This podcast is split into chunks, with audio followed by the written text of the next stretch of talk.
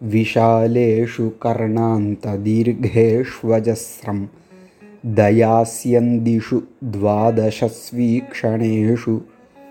मयीषत्कटाक्षः सकृत्पातितश्चेत् भवेत्ते दयाशीलकानामहानिः சுப்பிரமணிய புஜங்கத்தினுடைய இந்த பதினைந்தாவது ஸ்லோகத்தில் ஆதிசங்கர பகவத்பாதர் கார்த்திகேயன் முருகனுடைய கடைக்கண் பார்வை தன் மேலே விழணும்னு பிரார்த்திக்கிறார் விழுந்தா உனக்கு என்ன குறைச்சல்னு முருகன்ட்ட கேட்குறார்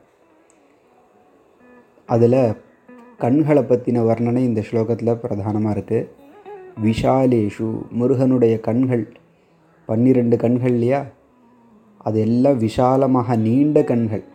எப்படி நீண்ட கண்கள்? கர்ணாந்த தீர்கேஷு காது வரை நீண்ட கண்களாக முருகனுடைய பன்னிரண்டு கண்களும் இருக்குது மேலும் அஜஸ்ரம் தயாசியந்திஷு இடைவிடாது தயை ததும்பக்கூடியதாக இருக்குது தயின கருணை அந்த கருணை ததும்பக்கூடிய கண்களாக இருக்குது இப்படியாக துவாதசசு ஈக்ஷணேஷு பன்னிரண்டு கண்கள் இருக்கும் பொழுது மயி என்னிடத்தில் அந்த பார்வை விழுந்தா என்ன? ஈஷத் கட்டாக்ஷா ஈஷத்னா ஒரு துளி.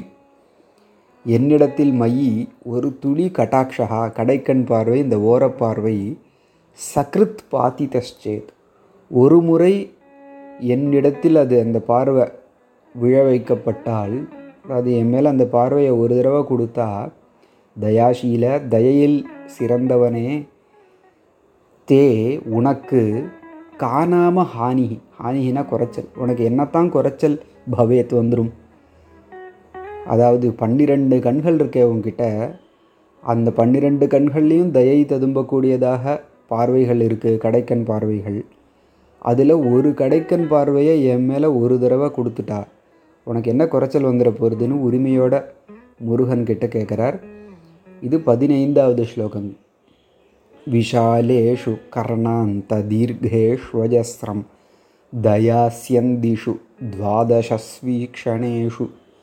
मयीषत्कटाक्षस्सकृत् पातितश्चेत् भवेत्ते दयाशीलका नाम हानिः